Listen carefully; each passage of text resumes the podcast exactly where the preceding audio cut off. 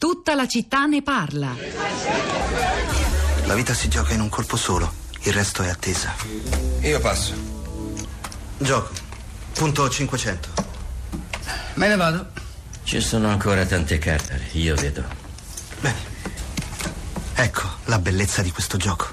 Sta a te. Ho già doppia gli assi con le prime tre carte, ma devo giocarmela di fino. Se avessi davanti uno qualunque, la tattica sarebbe scontata. Puntare poco o niente e aspettare la sua mossa. Ma KGB è troppo furbo. Perciò devo puntare più di quello che c'è sul tavolo, sembrare sicuro di vincere. Bene, 2000. Lui vede o rilancia e io mi faccio un gran piatto. Vedo. Secondo me Teddy sta andando a colore. Brucia la prima e girane una. Ecco la mia carta vincente, il 9 di cuori. Ho in mano un full. Per me va bene così. Anche per me. Spero che esca picche e che Teddy leghi il suo colore.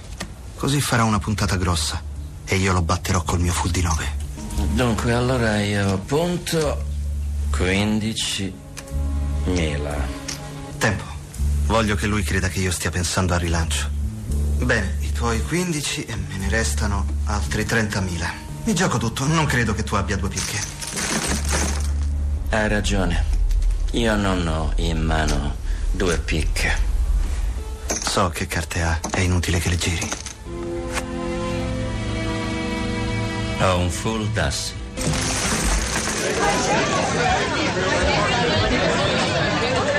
Giocatore Rounders, film del 1998, diretto da John Dahl, che racconta la storia di Mike McDermott, uno studente di giurisprudenza che si paga gli studi eh, giocando a poker e vincendo, ma per fare il grande salto e guadagnare di più decide di sfidare un campione, il famoso Teddy KGB, uno strozzino di origine russa che però finisce per perdere un sacco di soldi. Una delle frasi significative del film, se non riesce a individuare il pollo nella prima mezz'ora di gioco, allora il pollo sei tu polli, ma anche persone che soffrono e tanto e le loro famiglie, come ci hanno raccontato tanti ascoltatori via sms stamani al 335 56 34 296, vittime di una ludopatia che non fa che crescere, quanto più si diffondono nelle nostre città le possibilità di gioco, soprattutto attraverso le slot machine e affini le reazioni sui social network a questa puntata credo importante eh, per stamani per fare il punto e capire davvero cosa sta accadendo nel mondo dell'azzardo. Rosa Polacco. Ciao Pietro, reazioni sì, molte, eh, appassionate, eh, molte testimonianze.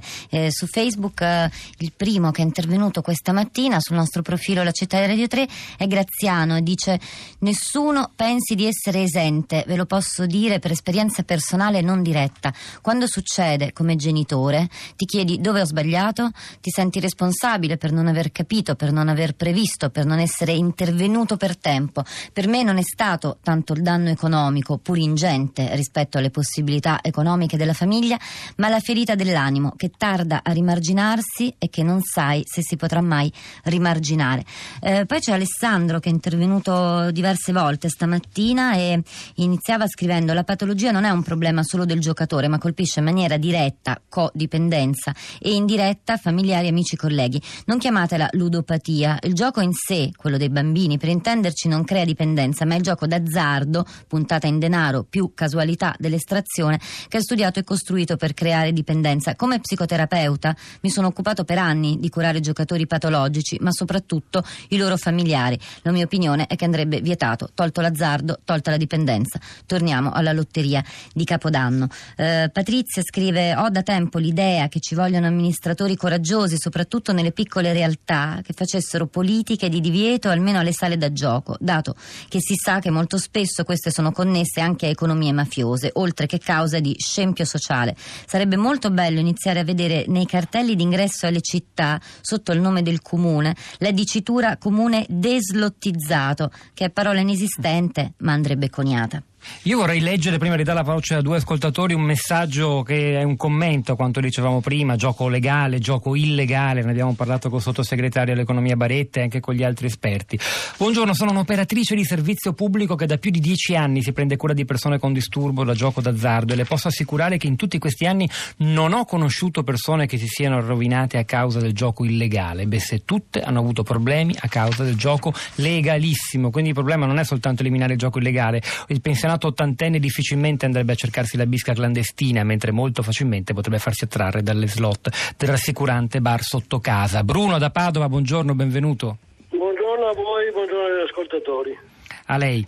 Eh, niente, io ho scritto il messaggio solamente, diciamo così, anche in forma un po' autocritica, nel senso che eh, il problema è serio, il problema è naturalmente noto e crea eh, enormi difficoltà anche per quanto riguarda le cure di queste persone che sono eh, eh, viziate dal gioco. Però quando leggo certi messaggi in cui si legge eh, lo Stato bica, eh, Biscazziere. biscazziere eh, eccetera, eccetera. Ma allora la stessa roba bisognerebbe dire per le sigarette, bisognerebbe dire per l'automobile dove ci sono le accise, cioè scaricare sugli altri la mia responsabilità, che è una questione soggettiva perché nessuno mi punta la pistola sulla tempia e dice tu devi andare a giocare dalla mattina alla sera. Io non gioco mai per esempio, odio il gioco delle carte, odio qualsiasi to- tipo di gioco, così come tutta la mia famiglia, certo non ne faccio una questione eh, un po' generale, però insomma cerchiamo di fare anche un po' di autocritica. È stato chiarissimo Bruno da Padova, grazie. Rosanna da Rimini, buongiorno e benvenuta anche a lei. Sì, buongiorno, grazie, buongiorno a tutti. Allora, no, mi ha colpito moltissimo questo articolo no, che vi ho passato tramite il messaggio di questo barista di Rimini che è proprietario di questa um, bar eh, Pur Parler in piazza Mazzini che praticamente dice che lui ha tolto le slot machine in quanto ha visto tanta gente rovinarsi, persone che giocavano anche 1000 euro per volta in un giorno e lui questa roba qui non l'ha più sopportata. Allora io vorrei proporre al cittadino, a me stessa, no? che se vado ad esempio a consumare, di scegliere, premiare non solo, no? come azione di contrasto, premiare quel locale che invece non ha queste macchine, non ha eh, la possibilità di fare rovinare le persone. E allora questo per me è una cosa molto importante. Grazie. Io faccio parte della comunità Papa Giovanni e noi ci siamo così inseriti in questa associazione a che gioco giochiamo per fare una raccolta di firme di contrasto. Grazie Rosanna. Rosa. E quello che dice Rosanna mi riporta un po' il commento di Vinni su Facebook, però non faccio in tempo a leggerlo. Andatelo a cercare sul profilo La città di Radio 3. Milvia dice è incomprensibile il fatto che dalle televisioni vengano lanciati spot sul gioco d'azzardo online, così come da anni è proibito pubblicizzare le sigarette, dovrebbe essere vietato per legge pubblicizzare questi giochi. Sono molti anche i tweet stamattina, lo stesso Pierpaolo Baretta, sottosegretario intervenuto eh, poco fa in trasmissione ha mh, fatto diversi tweet, uno degli ultimi dice lo Stato ha il compito di ridurre l'offerta ma anche di contrastare l'illegale, poi ci sono Silvia che dice ludopatia è anche quella di giocare a lotto e grattavinci, non solo le slot, eh, Filoberto dice lo Stato invece che investire in ricerca e sviluppo, lavoro giovanile, lotta all'evasione, investe nel gioco, eh, Iris dice in un periodo infinito di sofferenza per la crisi lo Stato spaccia dipendenze aggiuntive invece di somministrare l'antidoto cultura. C'è anche Lia che dice feste di compleanno per bambini in sale giochi, gadget sono gettoni per le macchinette, allora sarebbe meglio una canna.